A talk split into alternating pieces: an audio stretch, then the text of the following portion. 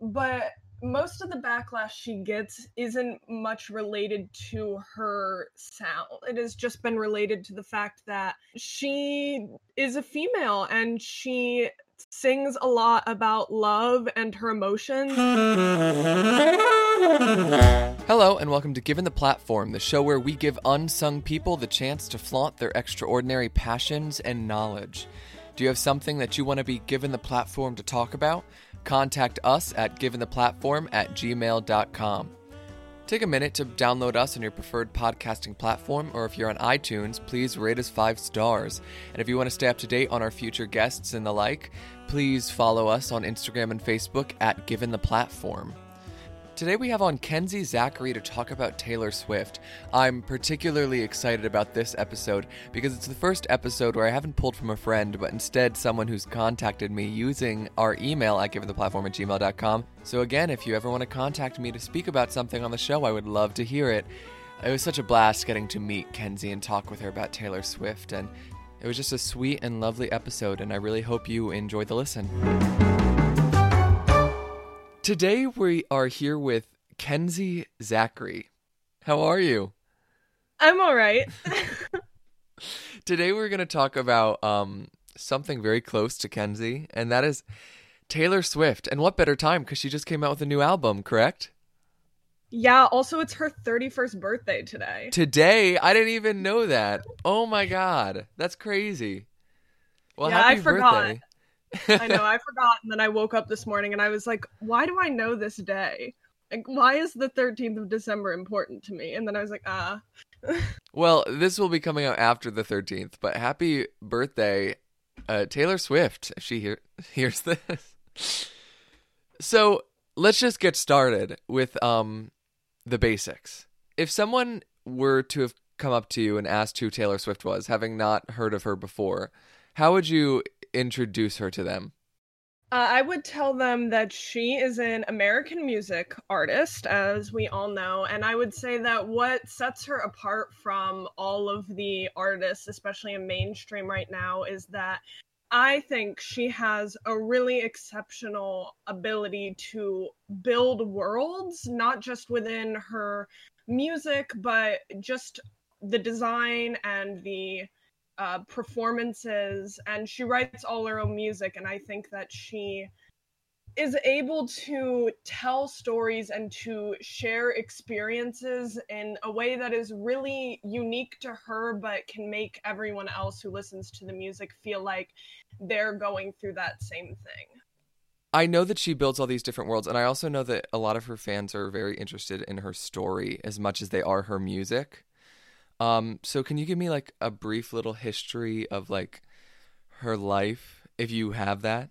Yeah, so she was born in Pennsylvania for a lot of her early life. She like grew up on a Christmas tree farm, which is uh, very cute. um, but she always really loved music and was singing a very early age. There are a lot of home videos out of her like getting a guitar when she was really young. Um, and she has always written her own music from a very very early age. And so her parents saw this uh, saw this talent in her. And because they had the means to they all packed up and they moved to nashville. Um, and so she was in the industry and like bringing her little cds to places really early on. And it kind of went from there. She was discovered in a cafe called Bluebird Cafe in Nashville. Um, and the guy, Scott Borchetta, who we do not stand anymore, um, but he was, he owns the record label Big Machine Records, which is the first record label she was signed to. And he discovered her there. Um, and then I, the rest is history. She has been touring since she was very young. She released music or first album I think she was 16 when the first one came out and so yeah that and then everyone else knows the rest Yeah. So what's wrong with this guy that she uh, signed to? uh in recent I don't know if you've heard anything about the Scooter Braun uh like thing that's been going on um but essentially she had a like in her label, the contract that she signed when she was younger said that she was going to do six albums with them. It was either six or seven. And at the end of that contract, she wanted to make a different sort of sound, and they weren't really letting her. So she decided to move on from the record label. And now they have all of her masters and they won't give it over to her. Um, Scooter Braun is one of the people. And so she was in a legal battle for it and now she has decided to stop and re-record her entire discography because she owns none of it. She doesn't own any of her music that she wrote the music videos. She doesn't even own the cover art so she can't even use like the pictures or the photography that was taken of her during these albums. Wow. Yeah. So how does that work to re-record the music if they already own like the music itself? I don't know the legality of all of that. Um I I would assume that it's going to have to be different than it was Mhm. before. Yeah. Um and she has she like released a small clip of Love Story um that she re-recorded because it was in a commercial for a dating website that Ryan Reynolds was in. Um and from that short clip it's like it sounds almost the same except for her voice is so much more mature now um but from what i understand some of the lyrics will probably be a little different um and the production will be different Hmm. That's so interesting. I never knew that. Crazy. Mm-hmm. So, how did you get into Taylor Swift? What does that timeline look like? Uh, so I grew up in Germany. Um, and when I first moved back to the States, I was like eight years old. Um, so she was about to release her second album, Fearless, uh, when I moved back to the States. But I think the how I got into her was because I used to be babysat by our next door neighbors who and mind you I moved to Maryland from Germany and so my next door neighbors are like you're like just rednecks, just like stereotypical country rednecks. And in their house all the time, they had country music playing like 24 7. And it was out of this speaker. Um, and I spent all my time there. And I remember that one of the only female voices on that radio station was Taylor Swift. And for a young girl, um, and my only access to music at the time was this radio station. Like that was the one voice I could connect to. Um, and then you know that was right when iPods came out. So I remember my dad put after the Fearless album came out, he put it on my iPod. So the only music I had was like that album and like the Jackson 5. and I was I was 8 at the time, so like that that's what I connected to a lot. And I think because I had come into it through a really big transition in my young life, um, that's that's just how it was. It kind of kind of went from there. Yeah. It also was at a point where country music didn't seem too far off from pop music. In the sense that nowadays I feel like it's so taboo.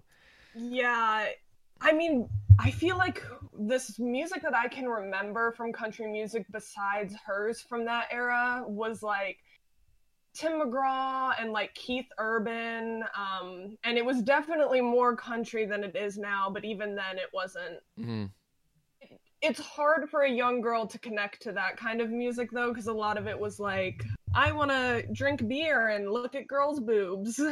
Yeah, totally. I mean, yeah, Taylor Swift was nothing but full of relatable music. I remember I used to love like my favorite was Mean, only because at the time I didn't really relate to uh You Belong to Me or anything like that. yeah. But it's it was good music, totally. Uh so what would you identify as the main reason that you liked her so much when she was introduced into your life? I mean, I think the main reason was just that I didn't have exposure to anything else at first, and that was a voice, a young voice who I could really relate to. And I, the music was catchy, and I don't know, I feel like I was such an angsty young kid for some reason. And so, I mean, I was obviously never in a romantic relationship at that age, but I felt like I could understand the feelings in a different way because she writes about like being a young woman and not just having crushes but the feelings that come with with growing up and starting high school and starting at new schools. And then like you said the song mean which i loved as a kid because that song came out when i was 11 so that was like middle school and i had a lot of issues in middle school with girls that were not very nice to me and so i a lot of it was just that i could connect. Even if i couldn't connect with the romantic side of it i could connect with the emotions that were attached to it. Mm-hmm. yeah. So do you think that these reasons have withheld the test of time or do you like her for different reasons now? I think both. Um i think yes it has stood the test of time um but i also think I've been following and listening to her music since I was like eight years old. So now I'm 20 and I, f- I really do feel like I have grown up with her. And I know a lot of people in her fan base feel that way and she's talked about it a lot. But at a certain point, when you follow someone for long enough, you not only you see how she has grown which when you listen to her music i mean the maturity that she has developed since she was starting to this album that she just put out is is astounding. And the things that she is singing about while still similar is also very different because as you get older and different things happen in your life um and so i like her for the same reasons. And also i feel like i have grown up a lot. And so i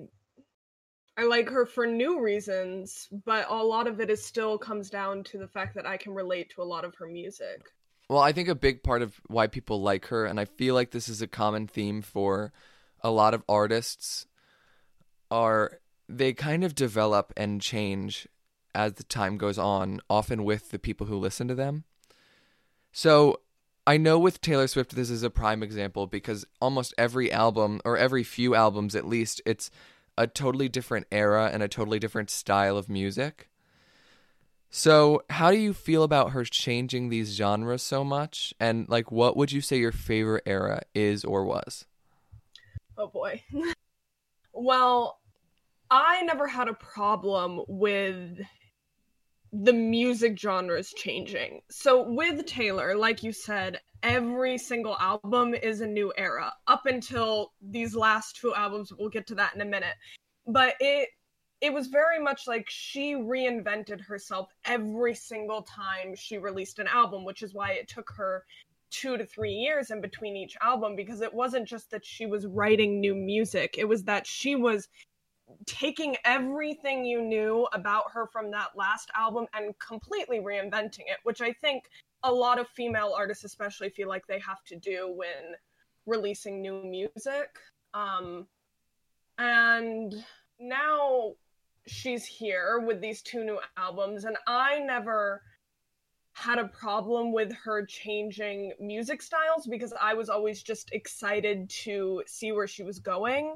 And also because the first album aside which is very uh like country sweetheart i always felt like she was really leaning into pop and I always, at the end of the day, loved her lyrics and loved her storytelling more than I loved the sound.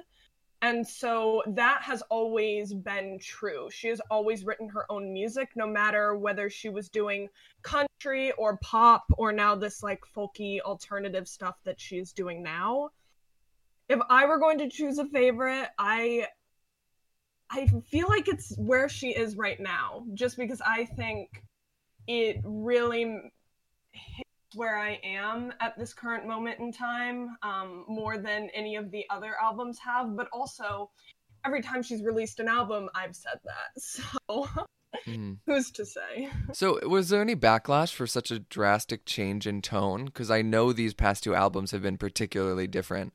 These last two albums, there has not been a backlash. I, as big as there have been in the past, but most of the backlash she gets isn't much related to her sound. A lot of it is not related to her artistry at all. It has just been related to the fact that she is a female and she sings a lot about love and her emotions and she has always gotten backlash like no one's business for that. People calling her slut and saying that she, you know, sings too much about boys and that she's not smart and that she doesn't know how to do anything else. Um, and we have seen her really go through a lot with that too. I mean, her entire Reputation album was about coming back after something like that um, because there was a period in her life and in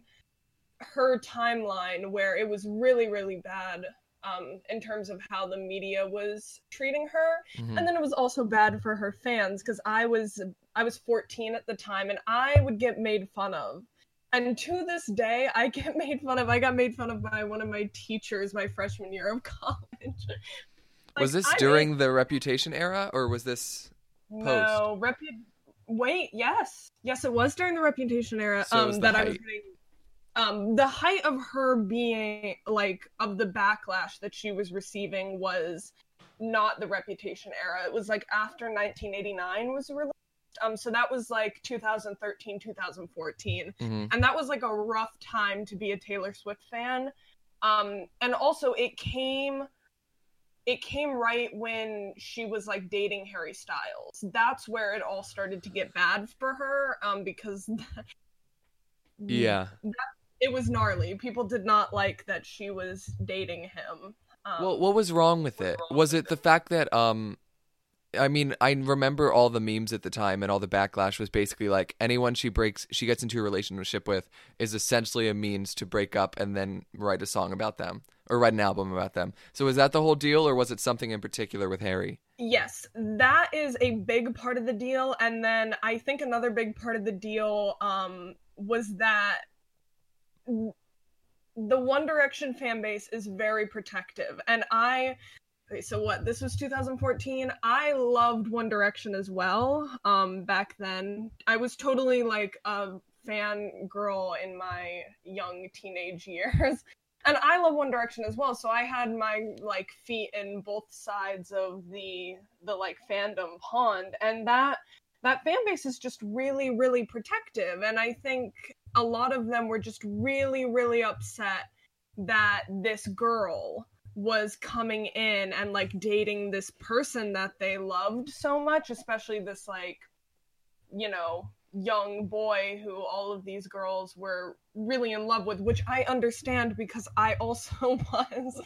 Um, but so a big part of it was just that oh she's going to write a song about you all she does is write about boys and then they break her heart and then they're the bad guy and she's innocent which is not true. Um, and then also the fact that that fan base was just really protective of him and did not like the fact that this girl, or slut as they were calling her, was going to come in and write bad music about him.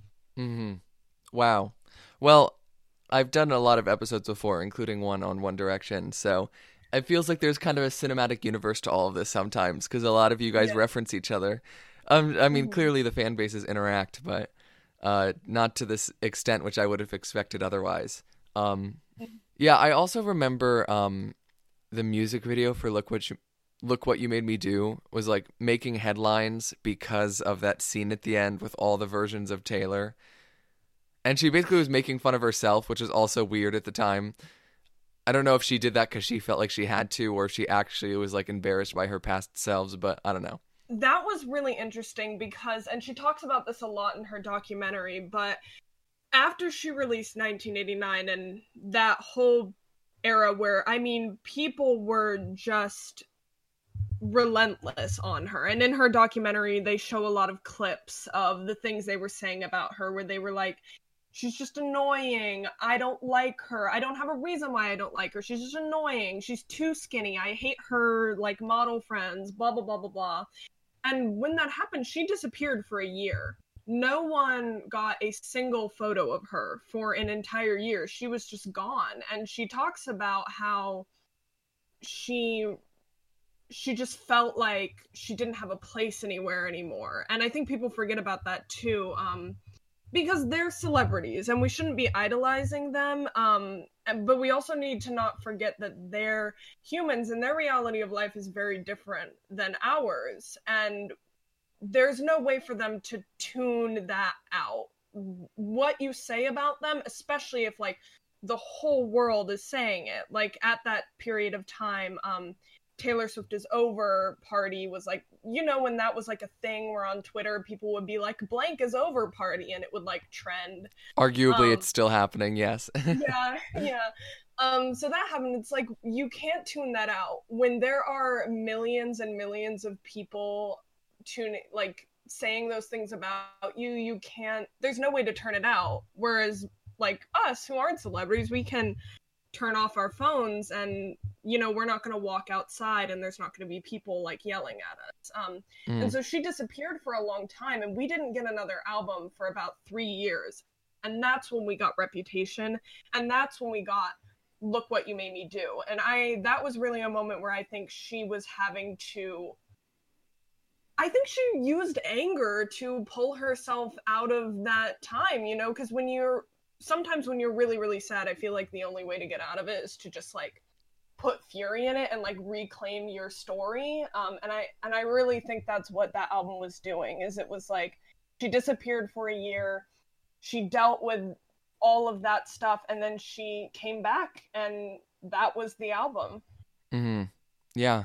So we've gotten into the one direction fan base yet again.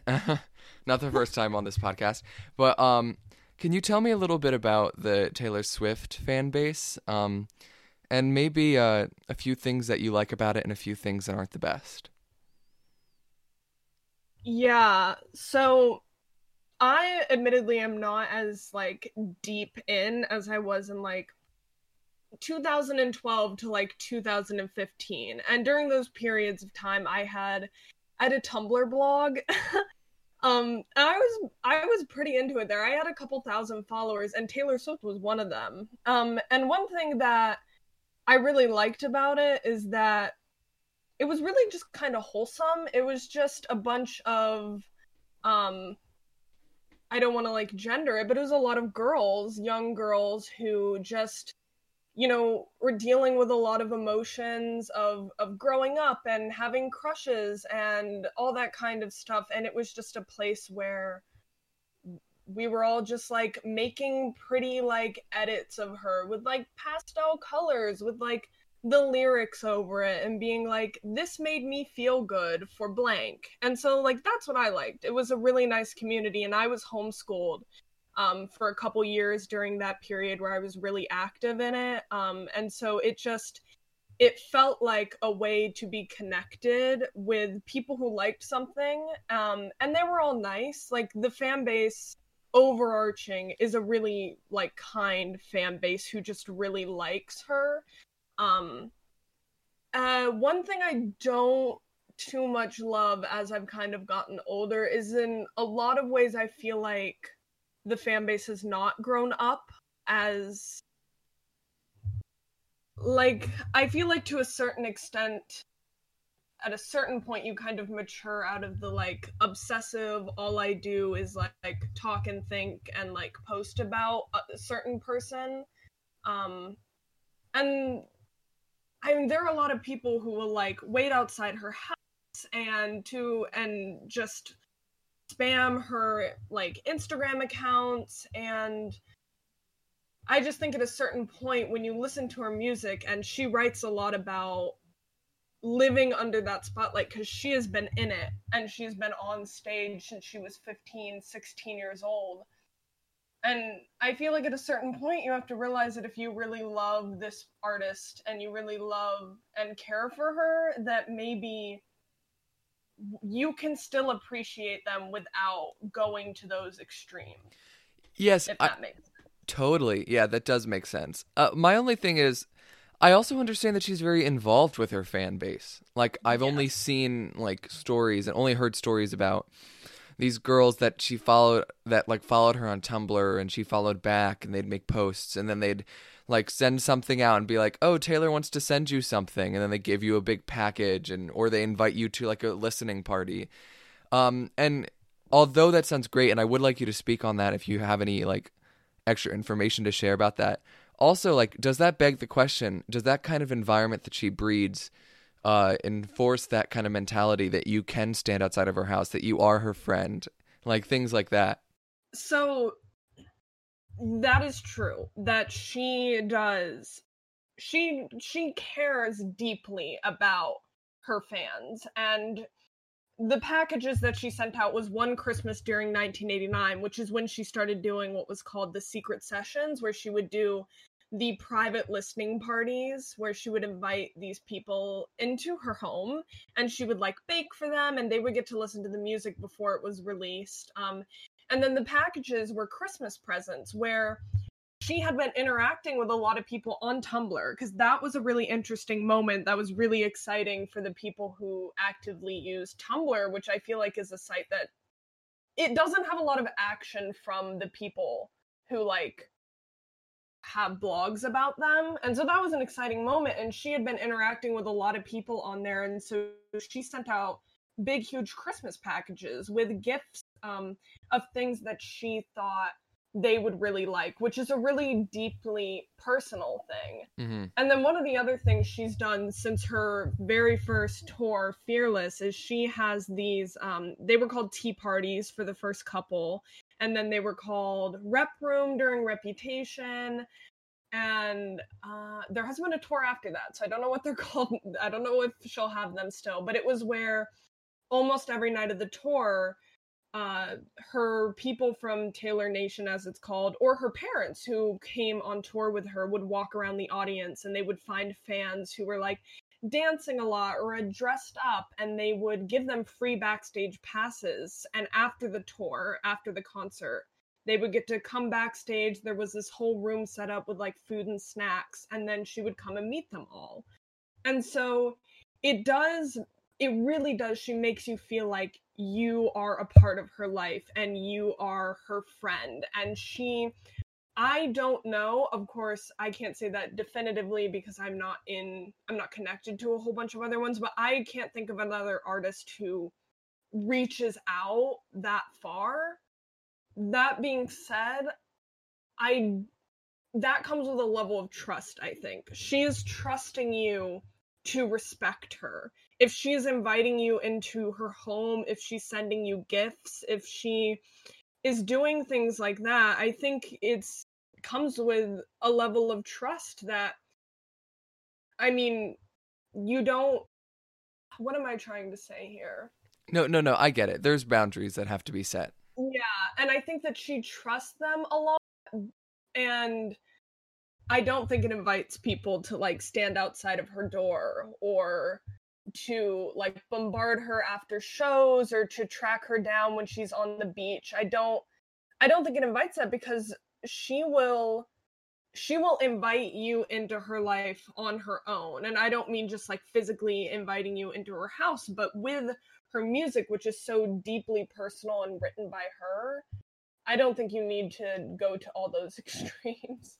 Yeah, I get that. I and I only asked that question for the sake of devil's yeah. advocacy. I, I yeah. understand how that can be, but I mean, it's such an enticing concept. I, I, I don't want to speak to this as like a marketing tool because I know that she just does truly care about her fans, but it does create this environment of like, oh, will she notice me? That really entices you to like her even more. Um, yeah. And it's like, I mean, even as you were speaking, I couldn't help but like for a second be like, oh, I wonder if she'd want to be on this podcast if I was a fan of hers and she wanted to speak on that. Like things like that is like very yeah. enticing as a listener, especially because nowadays, um, excuse me, especially because nowadays, um, the artist is so removed from the listener. Especially yeah. in pop music. And that's why I think people go to indie a lot, which is funny that she's going to indie herself after already being a pop sensation. But I think mm-hmm. people go to indie and like these smaller artists for the sake of um, feeling like you're a part of a special group and that they really know you and really care about you because they're tailoring to their smaller audiences instead of to a label. Yeah. Well, she has her own label now, so she can just do whatever she wants. That is so. So, does she have own, her own label for herself, or does she host other people through this label as well? Not really. She doesn't really have her own label, but she signed to a label that is run by a female, and I don't know all the details, so I'm not going to speak to it too much. Um, just uh, fans pop off in the comments. I don't know. um, but she she doesn't have her own label, but she signed to a fairly new label. um, after she left the old one, and it's all female run. And so I think she definitely has a lot more say in her music than she ever did before. I mean, she even the folklore, which she just released before this one, um, she talked about in the Disney Plus like thing that they just put out how she didn't even tell her record label until a week before she was going to release it. Um, which would have never gone down at her old record label. Yeah, that's crazy. So, you said she wrote her own music, but was she not influenced by the label that she was originally signed to? Because I know that's a big issue with a lot of artists that are pop and like big record labels. Did she ever was she ever like censored in that sense? I think so, but not in a way of like you can't write your own music in a way of like you need to be what everyone wants you to be. We need you to be the country sweetheart. We need you to not speak out about politics. We need you to be a nice girl. Um and I I think it was in that way. So it wasn't in a way of like you can't write your own music. It was in a way of you can write your own music, but it needs to be agreeable. If that makes sense. No, yeah, that totally makes sense. Um so yeah, that fan base doesn't seem too bad considering the One Direction one, hearing about what they used to do and stuff. Um, so I have to ask you this question because you come from a very different perspective of a previous guest who I've asked this. Um, your opinion on fan base culture, having grown up now, do you think that it's healthy or not healthy for a kid to be in a fan base? And would you recommend that? Or like in terms of parenting, if you had a kid, would you try to keep your kid from doing like fan base based activities? I think it depends on how all consuming it is. I I was not regulated in my time on the internet as a kid. Um and so I I mean I just did whatever I wanted. I had ins- I had several Instagram accounts for these type of things and I had um you know the Tumblrs and the Twitters um the Twitters.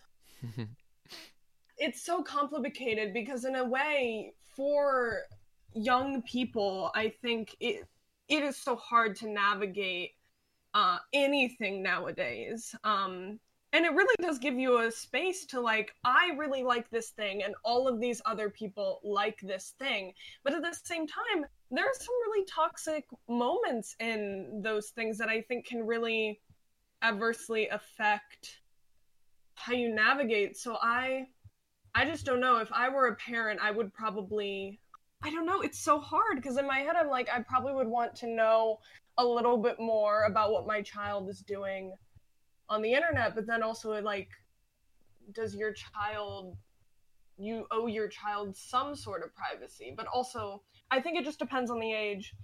Really. Mm. Yeah. That was not that was not a good answer. no, no, that that's a fine answer, and it's a hard question. I mean, the last girl, she was talking about the One Direction fandom, and um, Abby, she was like, yeah, she was talking all the bad things about it, and then I was like, so do you not think that other kids should be subjected to that? And she goes, no, let them. Like, I thought it was great. so I thought that yeah. was an interesting answer. Uh, I too prescribe to the idea that I'm not sure how I'd want to go through with that because it's so I think it could be toxic. Now, with your multiple Instagram accounts, were any of them just to like comment on people who like posted hate about her or something like that?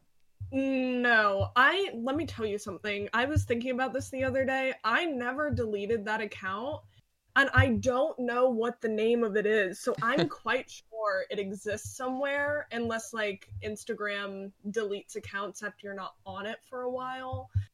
So that's embarrassing. I apologize to anyone who ever comes across that.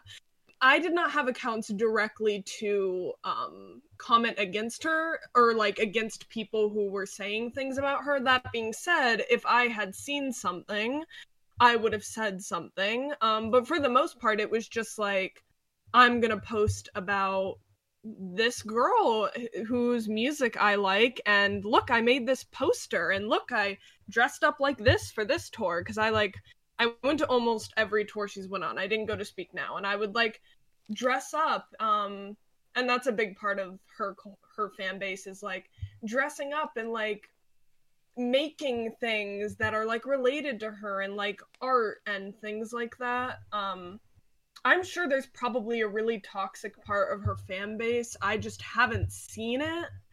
And I was pretty deep into it for a while. I yeah, and I also find it interesting a lot of times on here when we talk about fandoms, we talk about just the general hatred of things that are girly and how like Yeah. weird and strange that is. And I always find it very interesting that um it was like never like a big thing for Swifties per se. I think it was more of a thing for Taylor Swift herself than it was for her fan base. Like I think they were all just very resilient in their uh femininity, which I find very interesting.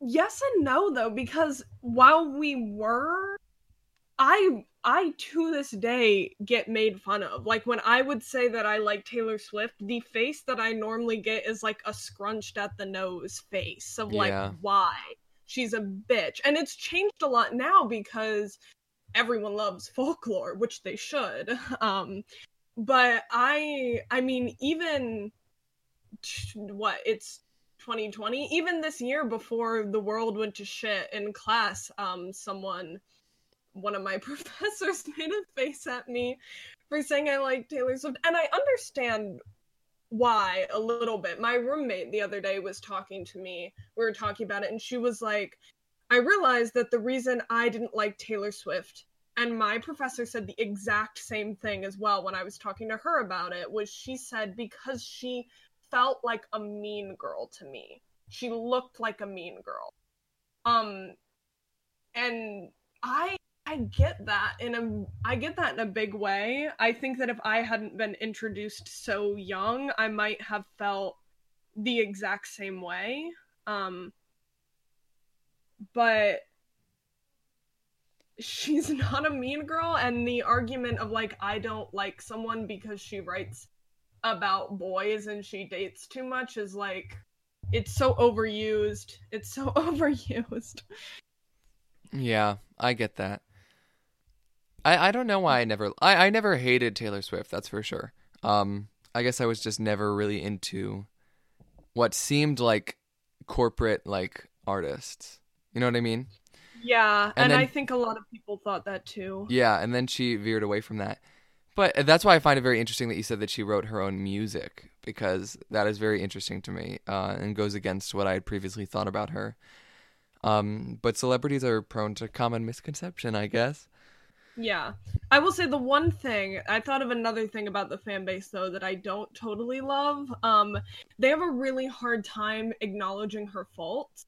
Um and there have been moments where there have been I think some some big faults. Um and she talks about it now about especially um on Disney Plus they released like a a thing where um so she recorded folklore um completely remote and so her like uh, co-producers on the album she never saw in person while she was writing it and so they met for the first time after the album was already released and like sang through it and talked through it together. So that disney plus like recorded it and that's what's that's what i'm referencing. Um she just grew up a lot and i think she's learned a lot and matured but for a while there she very much like she like kept her nose out of politics and i really don't like that um because i think that as an artist with a platform that huge you have a responsibility to use it wisely. And so i would i would get frustrated a lot because i i don't remember the specifics of it but i remember in like the 2014 era she would say some things that were a little insensitive or people would ask her to comment on really important topics. And she would just be like you know i don't know. I'm i don't know. Um and that was quite that was quite frustrating for a while. But also at the same time i you have to understand how hard it is because then she talks about this in her documentary of like i just wanted to be good and i didn't want to stir the pot. And so i don't know. That that's just one thing is there have been moments where she maybe said something that was not so good and the the fan base just really likes to defend her tooth and nail. And i i don't love the whole like cancel culture idea because i think people need to be provided an environment to learn from their mistakes before we like cast them out forever. Um, but I also think that it is not helpful when anyone, whether that be a celebrity or not, says something that maybe is really hurtful to a certain community. Um, to not like explain to them that that is hurtful instead of just being like, no, she didn't mean it. Well, yeah, no one really means most of the time to be hurtful, but you know, you still yeah. need to be explained to when you are. Mm-hmm. Totally. Um, yeah, didn't she have some spat with Katy Perry too? Yeah, that was a that was a crazy. That was also a crazy time, and now they're okay. What happened? But yeah. From my understanding, is there was a debacle on the Red tour where Katy had kind of hired some of her dancers out from under her because Taylor was just like selling, they were touring at the same time, and Taylor was selling out far more than Katy. Um, and so it was that whole thing happened, and then there was just a lot of like, like shade thrown between the two of them on, um, on Twitter. Like there was some comment that Katy made calling her like a wolf in sheep's clothing, and music was written. Um, Bad Blood was about Katy Perry, if you know that song. Yeah. um, and I just think it was like. And I think the reason why they've made up now is because I really think most of it boils down to the fact that when you're a female in anything, you feel like there can only be one. There can only be one successful female in any one thing. And so you feel really threatened when there is another female who can do something just as good as you. Mm. Or, you know, and and it's hard because it's like with music, um it's so hard to compare things like that of like who's better than who, but when we boil down our successes to numbers as we like to do no matter what what industry you're in.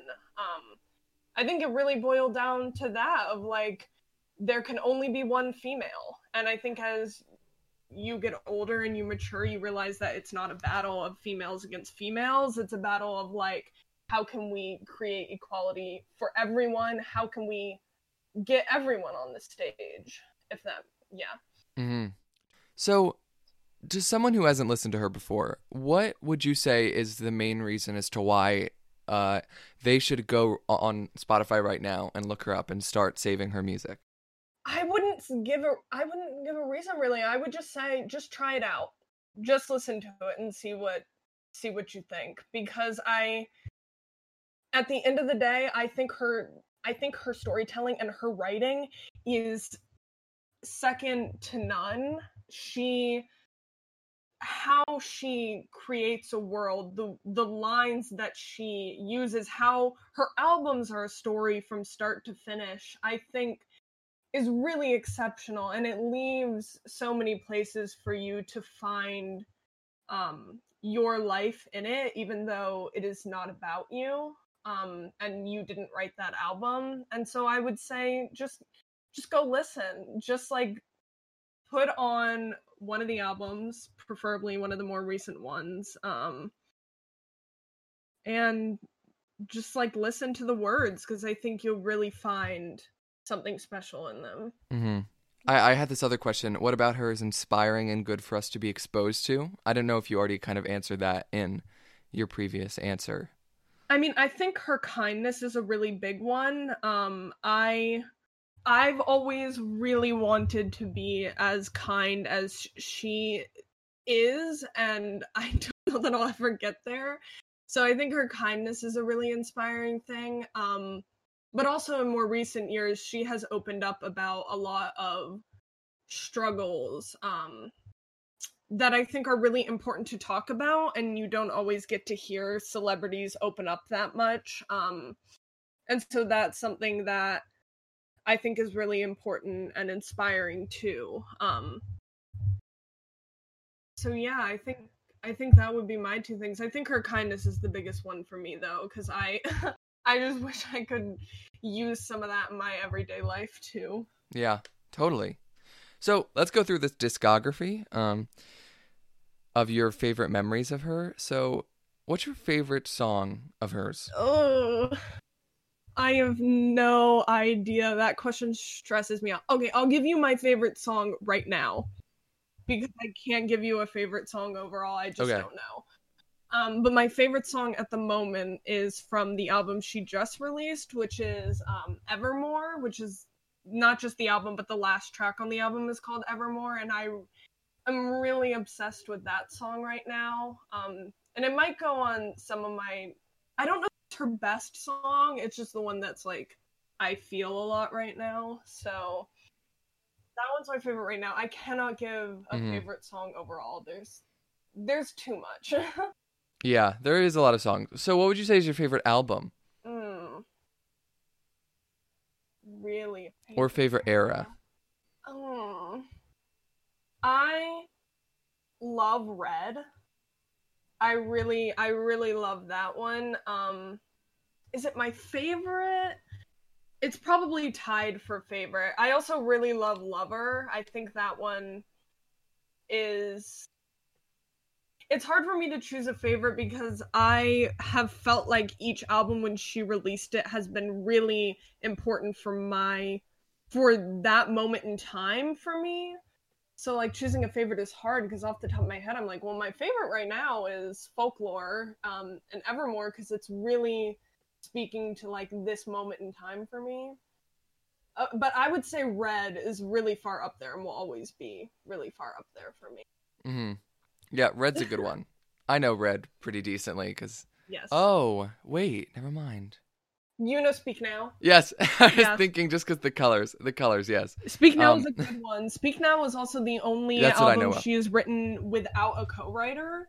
So she wrote most albums she writes all the music to it, but she'll have like Jack Antonoff who has done a bunch of albums with her who collaborate with her. Um but that album she wrote the entire thing without a co-writer. The whole thing. Um which is really impressive because she was like Mhm. 17. What would you say is um your favorite memory, like going to a tour of hers, like your favorite in-person memory of hers? Uh, the Reputation tour um was my favorite memory. Uh, so for context, I've been to Fearless, um, Red, uh, 1989, and then Reputation. Um, and Reputation is my most favorite memory, um, which was really good. I graduated high school right before that, and my best friend was a year below me, so she didn't graduate, but her parents as a graduation gift to me, bought us tickets to see her in Pittsburgh. And then they took us on this like little trip, um, and we went to Pittsburgh uh, for a couple days, and we went to the concert. And her name is my friend is Olivia, that's her name, and we had so much fun. Like we wore like matching outfits, and I think it was one of the few times where as like I we just danced like we were at home and it was so it was a really fun experience. And it was like right before I went to college and not to be dramatic, but I just feel like life has not been as good since like 2018 for anyone. Mhm. and that was like the end of that summer and so it just I've been thinking about that a lot recently because I'm like, God, are we ever gonna get to dance at a concert again? I have no idea. Yeah, Uh, it's hard. Yeah, so that that's my favorite like in person memory. And you've never had a moment where she like notices you like she does with some of her fans? Oh, on on Tumblr back in 2014, she followed me and like and would like a bunch of my posts, but it never was anything like further than that. Mm-hmm. That's cool I though. tried. yeah, I tried so hard. I was definitely one of those um those girls who would like make the posters and like wear the outfits at the concerts to try and get one of the like invitations. Yeah. Um which is why I think I enjoyed 1989 so much more than I did the other concerts because that was when it was about having a good time with my best friend before I left for college than it was about like trying to get noticed. Mm. Yeah. Um now what would you say is your favorite like other endeavor of Taylor Swift's? And I say this like documentary uh, acting appearance, like her standout role outside of her music career. I love the documentary.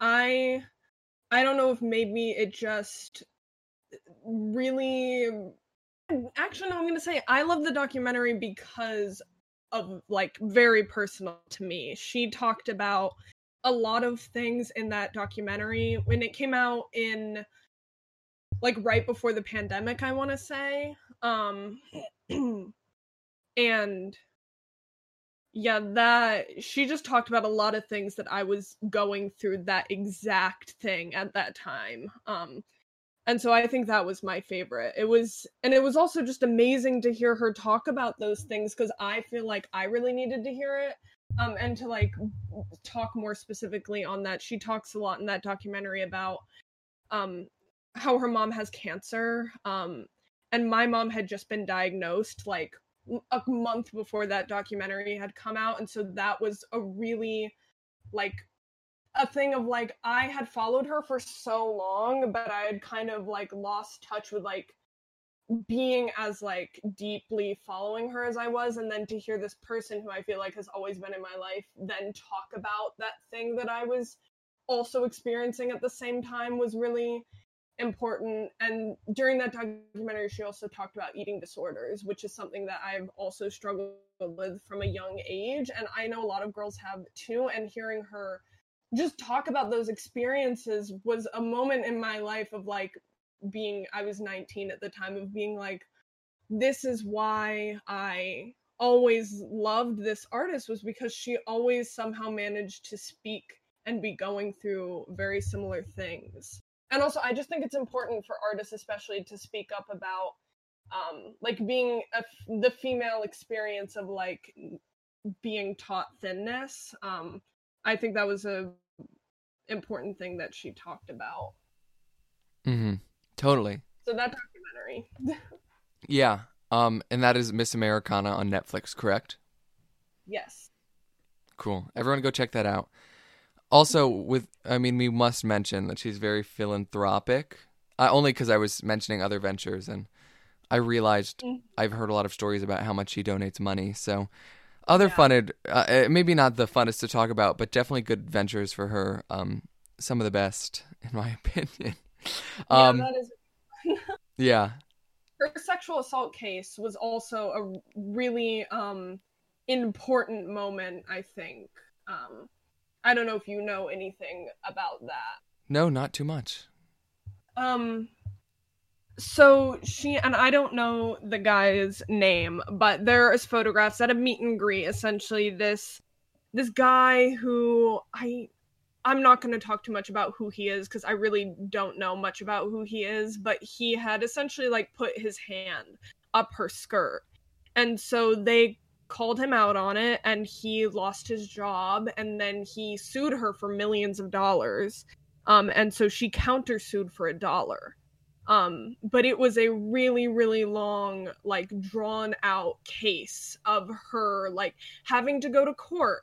And all of these things that he was saying and it was like they had photo evidence of this happening. They had videotape evidence of it happening. They had um seven witnesses to the event happening, but still, like, no one believed her. And it was a lot of that time was like she's just being dramatic. It was like during that kind of like reputation time. Mm-hmm. Um, and I think it it was really amazing because she only countersuing for a dollar, but also going. She didn't have to go through that whole court case. But I think it's important because she uh, she won at the in the end. Um, I just think it really speaks to a lot, and I think it showed a lot of uh, women who had been through a very similar thing. Um, just support because at the end of the day, it, it's not. It doesn't really make anyone believe um, victims of that thing anymore, unfortunately, because that is the society we live in. But I think that it was really really important for the industry and for the world and for people who followed her or didn't follow her to see her standing up in that way. Yeah. My last question that I usually ask on the topic is um if you were in my shoes and you had to ask yourself a question that I did not ask yet, um what would you ask yourself and then go ahead and answer that? I think I would ask um where do you see her going? Um and that's mostly because I often think about that, especially in these last couple albums. Um she writes and has been writing for a very long time about um like disappearing essentially like one day just walking away and leaving it all on the table and just not being seen again um and first time she wrote about that was on red and then in folklore she released a song called the lakes um which is about that um and yeah, so I would ask like where do you think she's going? And honestly, I don't know. I think she'll be here for a long time. To be honest, I think she likes it too much. I think she loves writing and loves connecting with people and loves performing and so I really think she'll be here for a long time, but I'm just wondering if like she's ever just to actually do that. If Yeah. she's ever just to say goodbye. Cuz she could do it. No, I mean I wouldn't put it past her for sure. um, my question is real quick. I actually thought of something else. Did you hear that theory on TikTok about her third album? Yeah. Yeah, I did. Do you believe that? I I cannot believe anything that she's gonna. First of all, her releasing folklore at all was crazy. I normally have been able to. Normally, most people, not just me, are able to predict when she's going to release a new album because she follows a very like specific algorithm. It's unique to every album, but it's also very specific of like we're gonna wait two years and then slowly you're gonna see me like remaking my entire world. Um, and then it was just like she released an album not even a year ago, and then one morning, it, like it woke up and she was like, "Hey, I'm gonna do this. I'm it, out at midnight, and it's it's folklore, and it's gonna have a million songs on it, and blah blah blah blah blah." Um, and that was a curveball. I was not expecting that. Yeah. Um, and, then also this album, not expecting it.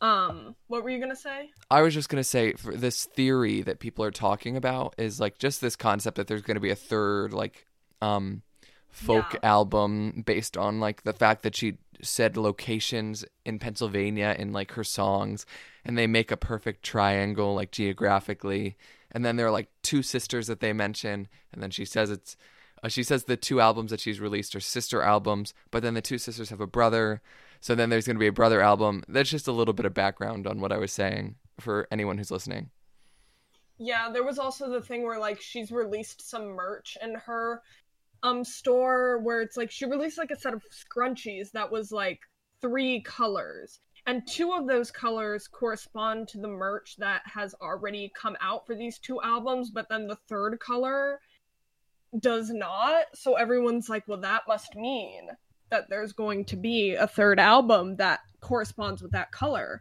Um, I would not be surprised, and I'll tell you why she has mostly for the last few years either a written about herself or b written about someone something real that she knows very personally but most of it is herself and she talks about in that disney plus um documentary about how this is the very first time she ever allowed herself to make up stories. And she was like i've always been a storyteller but this is the first time that i didn't draw from my life directly that i'm just telling stories that i make up kind of like writing a book or something. And i think that be now that she's found out that she can just write whatever she wants and she can just make up stories and tell them i think she's really addicted to it and i would not be surprised if we get another one. Hmm yeah. Yep. so that about wraps it up. Um my Yeah. last question is do you have anything that you would like to plug? Any social media? Maybe that taylor swift uh, page that you had that you forgot the name of? No that can die that, can, that can stay in the hole that it came out of. I don't want to see that again. Um well my instagram is uh mkz oh wait did i just say that wrong? It's mk zachary so m-k-z-a-c-h-r-y i don't post about taylor swift but you can follow me. So yeah that that's pretty much it though. I don't really have any plugs. And taylor swift if you're listening you're always welcome on to talk about. Uh, so, actually, funny thing, I had this like whole concept that if a celebrity ever came on, I'd force them to talk about something that they don't talk about normally. Just because the whole point is like people get a chance to talk about something that they wouldn't get to normally, and she always gets the chance to talk about music. So I'd make her talk about gardening. So if you ever want to talk about something like gardening or something, Taylor Swift, I would really uh, email me at giventheplatform at gmail.com.